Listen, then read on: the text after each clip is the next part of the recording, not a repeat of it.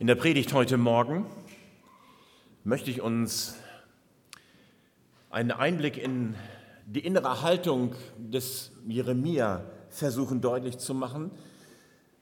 Und zwar unter dem Thema die dreifache Standhaftigkeit im Leben des Jeremia. Bevor wir darüber nachdenken, ganz kurz erklärt, was heißt eigentlich standhaft sein? Man kann das beschreiben mit unerschütterlich sein, sich nicht beirren und nicht von etwas abbringen zu lassen. Standhaftigkeit ist die positive Art der Sturheit. Sturheit kennen wir alle. Als ich junger Pastor war, im Anfangsdienst hatte ich einen Seniorpastor, der hat mir zu mir gesagt, Bernd, im Alter nehmen alle Sinne ab. Nur einer nicht, der Starrsinn. Also Starrsinn und Sturheit sind hier nicht gemeint, sondern Standhaftigkeit. Von etwas überzeugt sein und daran festhalten. Sich nicht davon abbringen lassen. Das finde ich bei Jeremia. Und ich hatte den Eindruck, dass uns sein Vorbild vielleicht auch in unserem Glauben helfen kann. Jeremia, sein Name bedeutet übersetzt Jahwe, also wir würden sagen, Gott ist erhaben. In seinem Namen steckt schon eine innere Haltung, die Haltung der Anbetung. Gott ist erhaben. Sicher haben wir alle schon das Buch Jeremia gelesen, mit Gewinn hoffe ich auch. Ich habe das einmal gemacht unter der Prämisse, mal an jedem Vers, wo ich den Eindruck habe, Gott ist traurig über Israel. Er weint vielleicht sogar, vielleicht auch Jeremia im Auftrage Gottes, mir eine Träne an den Vers zu malen in der Bibel. Wenn du mal für die stille Zeit einen neuen Impuls brauchst, mach das mal und du wirst staunen, mit welchem Herzblut Gott an sein Volk denkt. Und Jeremia zu seinem Volk eben sendet. Sein Buch ist eine wichtige Quelle, natürlich für die Geschichte des Königtums, insbesondere eben im Südreich Juda. Und es zeichnet ein detailliertes Bild der politischen, sozialen und religiösen Verhältnisse der damaligen Zeit, in der er lebte. Israel war mittlerweile schon in die, also das Nordreich, in die babylonische Gefangenschaft gewandert. Und Judah sollte nun darauf vorbereitet werden, dass es ihnen genauso ergehen wird, weil sie nicht besser sind als ihre Geschwister aus dem Nordreich. Das war der Auftrag Jeremias, das dem Volk zu sagen. Und über Jahre hat er es versucht. Schon mit jungen Jahren hat Jeremia sich von Gott in den Dienst rufen lassen, um Judah möglichst zurückzuführen zum Herrn.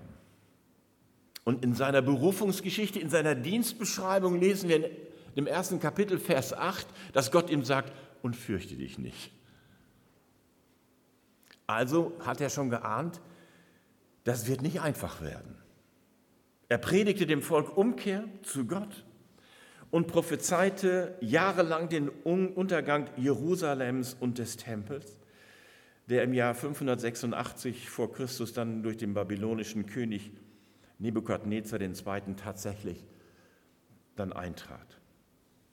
Es war wahrhaft kein leichter Dienst, denn Judah lebte nur noch traditionell sein Glauben und war mit dem Herzen weit von Gott entfernt. Die waren sonntags morgens im Gottesdienst, keine Frage, also im Tempel damals. Das war ihnen wichtig. Sie sind auch noch nach Jerusalem gepilgert. Aber sie waren so überzeugt von sich, dass sie überhaupt nicht mehr realisierten, was Gott eigentlich von ihnen erwartete. Und dann kam ja noch die Versuchung durch den Götzendienst. Dass sie den Eindruck hatten, na ja, Gott, das ist schön und gut und zu ihm gehören wir auch, aber da gibt es ja noch den Baal, da gibt es das eine oder andere. Vielleicht auch nicht schlecht, wenn wir den mit integrieren. Jeremia musste sich in die Nahtstelle zwischen Gott und dessen Volk bewähren. Und das erforderte Standhaftigkeit. Er war nicht nur einfach stur in dem, was er an Überzeugung von Gott im Herzen hatte, sondern er war standhaft. Und trotzdem überkam ihn oft Verzagtheit. Kapitel 11 bis 20 kann man die verschiedensten Situationen nachlesen. Sie thematisieren seine inneren und äußeren Konflikte, die er durchleben musste. In Kapitel 11 beklagt er, dass man versucht hat, ihn zu ermorden. Auch nicht so richtig schön im Volk Gottes dann. Ne? In Kapitel 12 beklagt er sich bei Gott darüber, dass er ihnen zwar den Weg aufzeigen soll und ihnen auch zeigen und sagen soll, wenn ihr diesen Weg geht, dann werdet ihr von eurem Gott gesegnet, aber gut geht es den Frevlern, die sich nicht darum scheren. Asaf klingt da auch so ein bisschen durch, Psalm 73. Und ja, Jeremia war berufen, hatte auch Berufungsgewissheit, aber, und das können wir in Kapitel 15 nachlesen, er klagte über sein Amt. Es ist ihm nicht leicht gefallen. Es war schwer für ihn. Und er wollte so manches Mal auch diesen Auftrag loswerden, von sich wegschieben. In Kapitel 20, Vers 9 heißt es, dass, Jesaja, äh, dass Jeremia sagte, manchmal will ich aufgeben und sage mir dann, ich will meinen Auftrag vergessen. Einfach nicht mehr im Namen des Herrn reden. Aber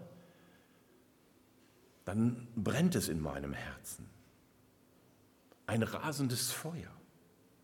Und so sehr ich mich auch mühe, es zu ertragen, ich kann es einfach nicht. Also diese Spannung, es ist zu schwer, es ist zu hart und diese menschlich verständliche Sehnsucht, das Ganze mal loszuwerden, aber dann zu erfahren, ich kann es eigentlich gar nicht.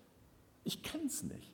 Selbst wenn ich es versuche zurückzuhalten, dann brennt es in mir wie Feuer. Dann muss ich es doch weitersagen, mein Amt weiter ausführen. Standhaft. Sind beileibe nicht alle standhaft im Reich Gottes, das ist völlig klar. Auch unter den Propheten gab es solche und solche. Und ein anderer solcher war zum Beispiel Jona, bekam auch einen harten Auftrag und sagte, alles klar, ich fahre los, aber nicht nach Ninive, sondern nach Mallorca. Geografisch kann man das feststellen. In die Richtung war er dann unterwegs. Jeremia fand bei allem inneren Ärger, Verdruss, Zerrissenheit, aber immer wieder zu dieser inneren Überzeugung, zu dieser inneren Standhaftigkeit und überwandte damit die Versuchung zur Bitterkeit. Und eine dreifache Standhaftigkeit entdecke ich bei ihm. Die erste Standhaftigkeit sehen wir hier eingeblendet er ist standhaft in der Anbetung. Der Ort unseres Tempels ist ein herrlicher Thron. Er ist über alle Welt erhöht von Anfang an. Eine solche Haltung zu bewahren war mit Sicherheit nicht einfach. Das erforderte wegen der ganzen Widrigkeiten seines Dienstes und der Erfahrungen mit dem Volk Gottes und ihrer Abtrünnigkeit einen geistlichen Durchblick. Jeremia hat hier den Tempel vor Augen und sieht durch alle Oberflächlichkeit des gottesdienstlichen Lebens hindurch Gottes Herrlichkeit.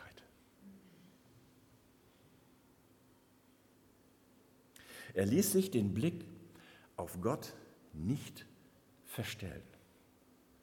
Du bist erhaben. Du bist unser Gott. Dein Tempel ist dein Thron. Er ließ sich nicht abbringen, auf Gott zu schauen. Und dieser Durchblick war die Quelle seiner Anbetung. dass er sich fokussieren konnte, alles an die Seite stellen konnte und auf Gott schauen. Herr, öffne du mir die Augen. Lass mich deine Herrlichkeit sehen. Lass mich mit dir verbunden sein. Lass mich erfahren, dass du mich auch durch deine Augen leitest. Jeremia war nicht realitätsblind. Er wusste um die Sünden des Volkes und sprach sie natürlich auch im Namen Gottes offen aus. Kapitel 19. Sie haben Kultstätten errichtet für den Baal, um dort ihre Kinder als Opfer zu verbrennen. So etwas habe ich nie geboten und auch nie angeordnet. Es wäre mir auch nicht in den Sinn gekommen, so etwas je zu fordern. Er feiert mit Leuten einen Gottesdienst, die an anderen Tagen zu den Baals Kultstätten gingen, wo Einzelne ihre Säuglinge verbrennen ließen in den glühend heißen Armen des Baals, um Erfolg und Reichtum und Glück im Leben zu haben. Alter, und er steht zwischen denen und betet Gott an. Das ist mal eine Standhaftigkeit. Das ist mal eine innere Überzeugtheit. Er wusste, Gott ist größer als alles Versagen. Und er wusste, Gott ist der, der immer und immer wieder einlädt zur Umkehr. Und er wusste, wer zu ihm umkehrt, wird Gottes Vergebung und Liebe erfahren. Und so verstand er seinen Dienst. Hören wir in Kapitel 26 hinein. So spricht der Herr. Stell dich in den Vorhof des Tempels des Herrn. Dort sollst du denen, die aus allen Teilen Judas herkommen, um im Tempel des Herrn anzubieten, alles das mitteilen, was ich dir als Botschaft aufgetragen habe. Lass kein einziges Wort davon weg. Vielleicht hören sie ja auf dich und lassen von ihren falschen Wegen ab. Dann, dann würde es mir leid tun, dass ich geplant habe, sie wegen ihrer bösen Taten zu bestrafen und ich würde meine Absicht ändern weil Jeremia das wusste. Und weil er Gott das geglaubt hat, konnte er anbeten, trotz aller Widrigkeit. Lange her, klar. Aber heute gibt es auch einen Tempel, oder? Natürlich, das wissen wir. Es gibt auch heute einen Tempel Gottes. Das ist seine Gemeinde seine weltweite Gemeinde, die sich in Ortsgemeinden sammelt und für die Menschen rundherum sichtbar wird. Der Leib Christi ist der Tempel Gottes. Und im Kleinen sind wir, die Gläubigen, ein Tempel Gottes, weil Gott in uns wohnt.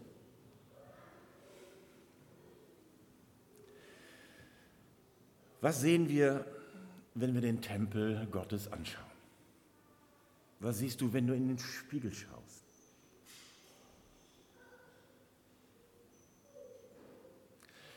Sehen wir nur die Unzulänglichkeiten? Kommen in den Gottesdienst und denken, oh scheiße, ey, wenn ich den schon sehe. Ich dachte, der Jürgen würde heute predigen.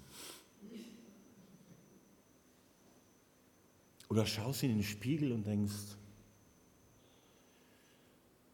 ich kenne dich nicht, aber ich wasche dich trotzdem. Also die Enttäuschung über sich selbst und über andere, das, das ist ja da, das können wir ja nicht einfach wegreden.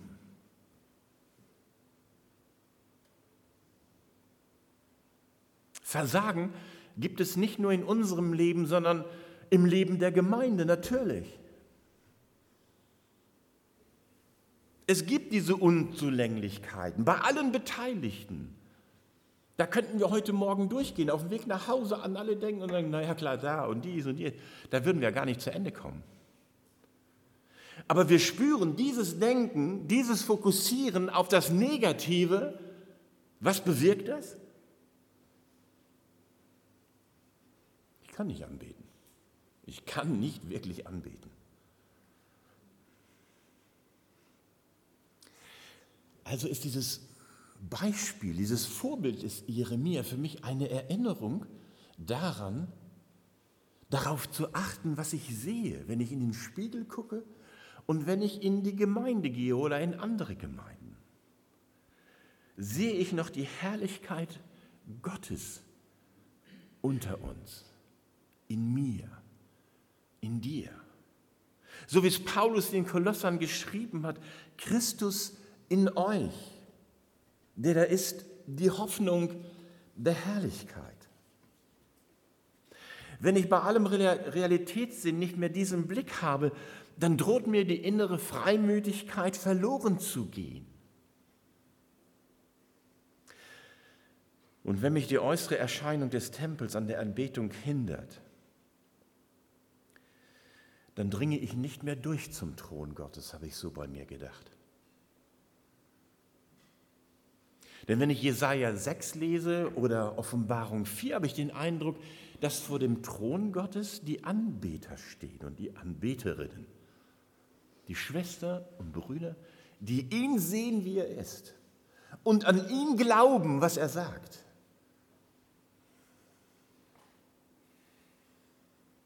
Ich habe keine Stelle gefunden, außer die eine, wo der Satan als Verkläger vor Gott auftaucht, dass die, die, die Nörgler bei ihm sind, die ihn erinnern müssen, was im Leben des Pastors alles nicht stimmt oder des Ältesten oder Gemeindeglied XY. Nee, die sind da nicht. Was ist Anbetung eigentlich? Anbetung ist zum einen eine Haltung, eine innere Haltung, die da ist, weil ich zum Glauben gekommen bin, wie wir es gesungen haben, weil der Geist in uns lebt. Und ich kann anbeten im Sitzen, im Stehen, im Liegen, im Knien, da gibt es die vielfachsten Möglichkeiten, aber innerlich bin ich beteiligt. Und dann gibt es auch das, was nach außen dringt, wo wir Anbetung feststellen als ein staunend vor Gott stehen.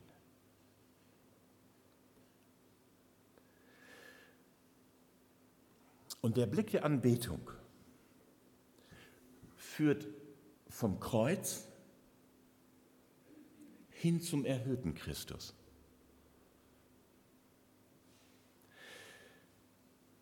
durch den uns der Sieg im Glauben geschenkt ist.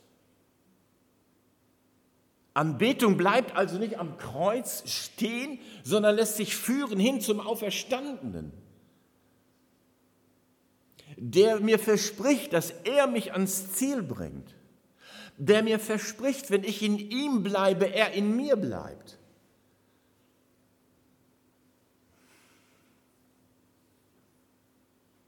Deshalb glaube ich, sagt Paulus in 2. Korinther 5, Vers 16, darum kennen wir nun von nun an niemanden mehr nach dem Fleisch.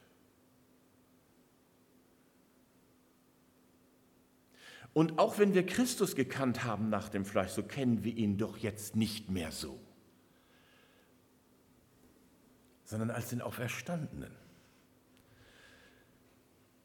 Und in Römer 5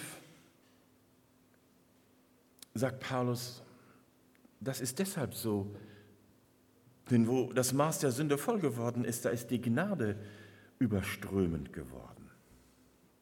Anbetung hat den erhöhten Christus im Blick. Ja, die erlöste Gemeinde betet nicht das Kreuz an, sondern den auferstandenen, den siegreichen Sohn Gottes. Ja, der Gläubige weiß, woher er kommt. Das ist überhaupt kein Thema. Und bei dem einen ist es trauriger als bei dem anderen. Auch das ist klar. Aber der Gläubige schaut nicht immer zurück, sondern voller Hoffnung nach vorn. Und das ist der Motor der Anbetung, weil ich auf den schaue, der einmal diese Welt vollendet und auch mein Leben vollendet. Ich weiß, dass es ihm das Leben gekostet hat. Ja, Aber ich freue mich, dass er auferstanden ist und Gott sein Siegel gegeben hat, dass er dieses Opfer angenommen hat, eben auch für mich und für dich und eigentlich für jeden Menschen zu allen Zeiten. Noch einmal Paulus im Philipperbrief. Ich will vergessen, was hinter mir liegt und schaue nur noch auf das Ziel vor mir. Mit aller Kraft laufe ich darauf zu, um den Siegpreis zu gewinnen, das Leben in Gottes Herrlichkeit. Denn dazu hat uns Gott durch Jesus Christus berufen. Diese Haltung hält mich in der Gemeinschaft mit Gott, weil ich durch ihm, dadurch ihm allein die Ehre gebe.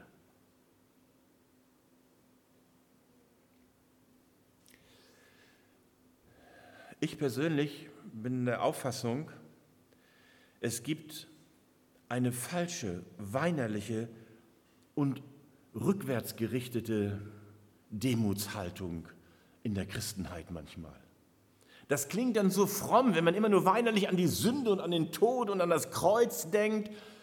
Aber man ahnt, da ist überhaupt nichts von Erlösung da. Da ist überhaupt nichts von Auferstehungskraft da. Man geht weg, wie man gekommen ist.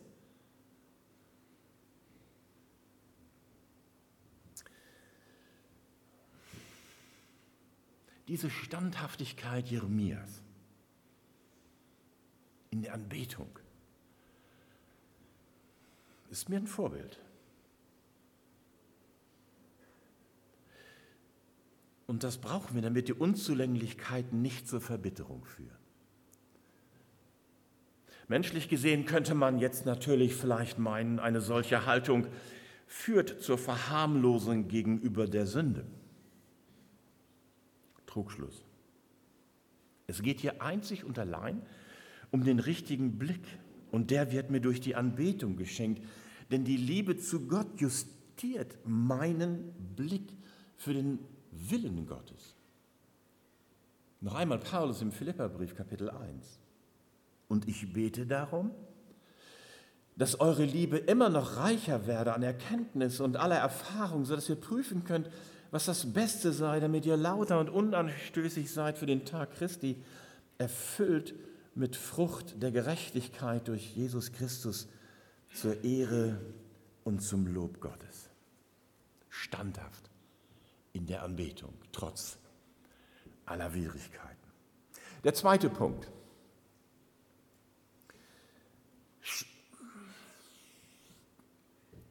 Der zweite Punkt standhaft im Glauben an Gottes Gerechtigkeit. Die Sünde ist nicht vergessen, nur weil ich anbete. Natürlich nicht. Jeremia weiß, felsenfest außerhalb von Gott gibt es keine Erlösung. Niemand kommt ohne Vergebung mit seiner Sünde bei Gott durch. Da kannst du dir einen Wolf anbeten, Hast du dein Leben nicht vor ihm gebeugt? Hast du deine Sünde ihm nicht irgendwann einmal wirklich bekannt? Dann bringt das alles nichts.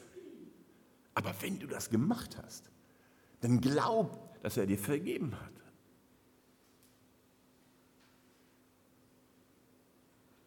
Niemand kommt ohne Vergebung mit seiner Sünde bei Gott durch. Wir als Christen sind keine Dominikanes, Hunde des Herrn, die hinter den Schafen herlaufen und sie zwicken und beißen, damit sie in die richtige Richtung laufen. Damit sie wissen, dass sie Sünder sind. Ja, Jeremia hat Sünde benannt, das ist auch wichtig. Aber wir müssen begreifen, nicht wir sind die Aufpasser, sondern Gott passt auf. Wieso kann ich das sagen? Weil Jeremia in Kapitel 17, Vers 1 Folgendes sagt. Die Sünde Judas ist geschrieben mit eisernem Griffel und mit diamantener Spitze gegraben auf die Tafel ihres Herzens. Deswegen vergisst Gott das nicht. Deswegen kommt keiner durch. Weil das da eingeschrieben ist, eingeritzt ist.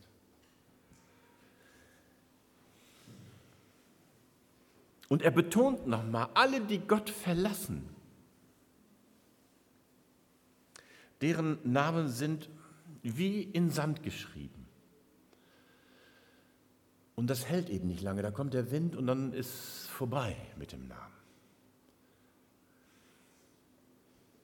Die Sünde ist eingeritzt in den Herzen. Egal, was für ein Sturm weht, egal welch leichtes Lüftchen im Urlaub, ganz egal, das bleibt. Es sei denn, er nimmt es weg. Und das soll Jeremia verkündigen. Das ist möglich.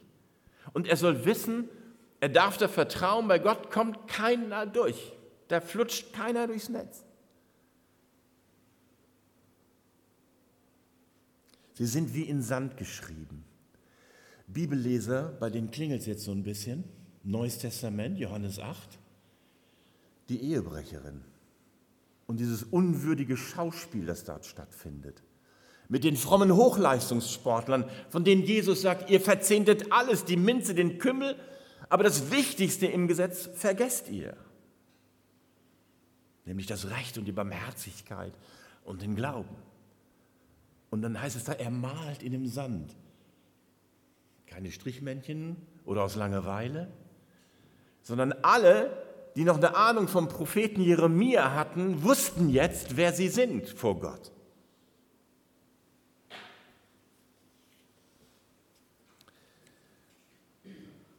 Und daran hielt Jeremia fest. Gott ist gerecht. Er ist barmherzig und er ist gerecht. Und ich darf ihm vertrauen, dass er mit jedem Menschen an sein Ziel kommt. Dass jeder Mensch die Möglichkeit hat, auf welche Weise auch immer, ihn zu erkennen, zu ihm umzukehren. Und er wird es bewirken durch seinen Geist, hat Jesus den Jüngern gesagt. Ich sende euch den Geist, den Tröster, es ist gut für euch, dass ich weggehe, denn sonst würde der Tröster nicht kommen, der Geist Gottes. Und er hat, er hat die Aufgabe, die Welt zu überzeugen, wovon? Von Sünde, Gerechtigkeit und Gericht. Es ist das Wirken des Geistes Gottes.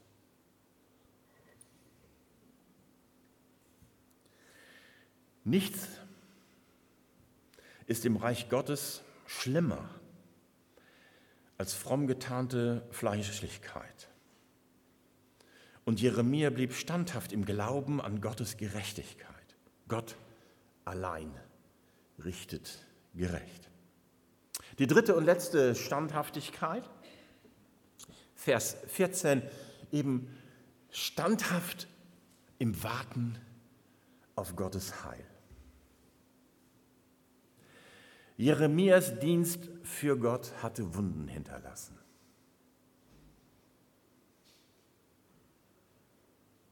Körperliche und seelische. Das änderte nichts an seiner Berufung. Es war einfach so. Vielleicht ist manch Traum für ihn zerplatzt, aber nützt ja nichts. Er blieb standhaft im Aushalten und im Warten, weil er Gott vertraute. Wenn du mir hilfst, wenn du mich heilst, dann ist mir geholfen und dann werde ich heil. An keiner Stelle steht, dass wir in diesem Leben alle gesund und fröhlich und reich durchs Leben gehen sollen, durch den Glauben. Und trotzdem gibt es überall die Verheißung, wir dürfen mit allem zu ihm kommen, wie zu einem guten Vater. Wichtig ist nur, dass wir ihm vertrauen, dass das, was in unserem Leben geschieht, vor ihm gewesen ist. Dass er das weiß und dass er bei mir ist. Wie oft mag der Jeremia in seiner Hütte gesessen haben und gedacht haben, ich halte das nicht mehr aus. Die körperlichen und seelischen Leiden. Und dann hat er irgendwann gesagt, nein, das Negative soll nicht über mir herrschen. Ich will es nicht einfach ignorieren, einfach wegschieben. Nein, es ist da, es gehört zu meinem Leben, ich muss damit umgehen. Aber Gott, Ich warte auf dich. Ich traue dir das zu, dass du in meinem Leben wirkst, dass ich Heilung erfahre, auf vielfache Weise. Wer von Gott nichts mehr erwartet für sich oder für andere, dessen Glaube wird ja am Ende kraftlos. Und es ist mit ein Kunstgriff des Teufels, unseren Blick eben immer wieder auf unsere Enttäuschungen zu lenken, auf das Unvollkommene, auf das Vorläufige in unserem Leben. Mit dem Ziel, uns zu entmutigen, uns aus dieser Anbetung rauszuholen, uns zu isolieren damit wir kein brennendes, überzeugtes Zeugnis seiner Liebe in dieser Welt sein können. Und Jeremia lässt es nicht zu. Er blieb standhaft. Heile du mich, Herr, dann, dann werde ich gesund. Hilf du mir, dann ist mir geholfen. Und deshalb preise ich dich allein. Also, wir dürfen unser Vertrauen auf Gott richten und von ihm immer wieder alles erwarten. Wenn wir gleich das Abendmahl miteinander feiern, soll uns das daran erinnern, dass er sich ganz für uns hingegeben hat, dass er alle unsere Sünden getilgt hat und dass er auferstanden ist und dass wir an dieser Auferstehungskraft Anteil haben dürfen in unserem Leben. Das Abendmahl will uns zu dieser inneren Haltung der dreifachen Standhaftigkeit die nötige Kraft schenken. Standhaft zu bleiben in der Anbetung Gottes, im Glauben an die Gerechtigkeit Gottes und im Warten auf das Heil Gottes. Vielleicht denkst du, ja, gar nicht schlechte Predigt, aber das ist ja schon über 2000 Jahre her, fast 3000 Jahre mit Jeremia. Zur ganzen Wahrheit gehört, es gibt ja solche Vorbilder auch unter uns. Hier. Wenn wir unseren Blick darauf richten lassen. Stellen wir das fest und ich stelle das immer wieder fest, Vorbilder in Schwestern und Brüdern in bestimmten Verhalten, wo ich denke, boah, Chapeau, das möchte ich auch hinbekommen. Das gibt es ja unter uns. Und ich möchte mir die Freiheit erlauben, ein Beispiel auch mal persönlich zu nennen, weil es mich auch in den Jahren meines Dienstes hier auch begleitend und ich würde auch sagen auch geprägt hat. Ein Vorbild in der Standhaftigkeit, im Glauben, im Vertrauen auf Gott. Ich weiß, der Person ist es jetzt nicht recht, wenn ich sie nenne, aber ich tue es trotzdem. Reinhard, du bist, du bist wirklich für uns ein Vorbild gewesen und bist es noch. Nicht, weil du vollkommen bist, aber weil wir in deinem Leben entdeckt haben, was Gott wirken kann bis ins hohe Alter, diese Liebe zur Gemeinde, diese Liebe zu ihm. Und deswegen brauchen wir nicht nur einen Jeremia, das ist gut und richtig.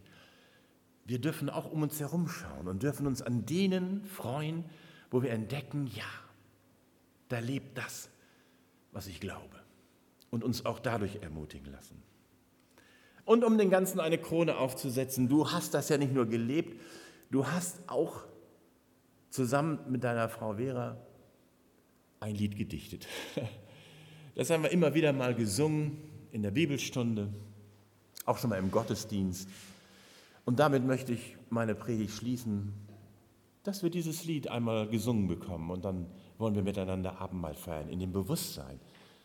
So wollen wir miteinander unterwegs sein. Amen.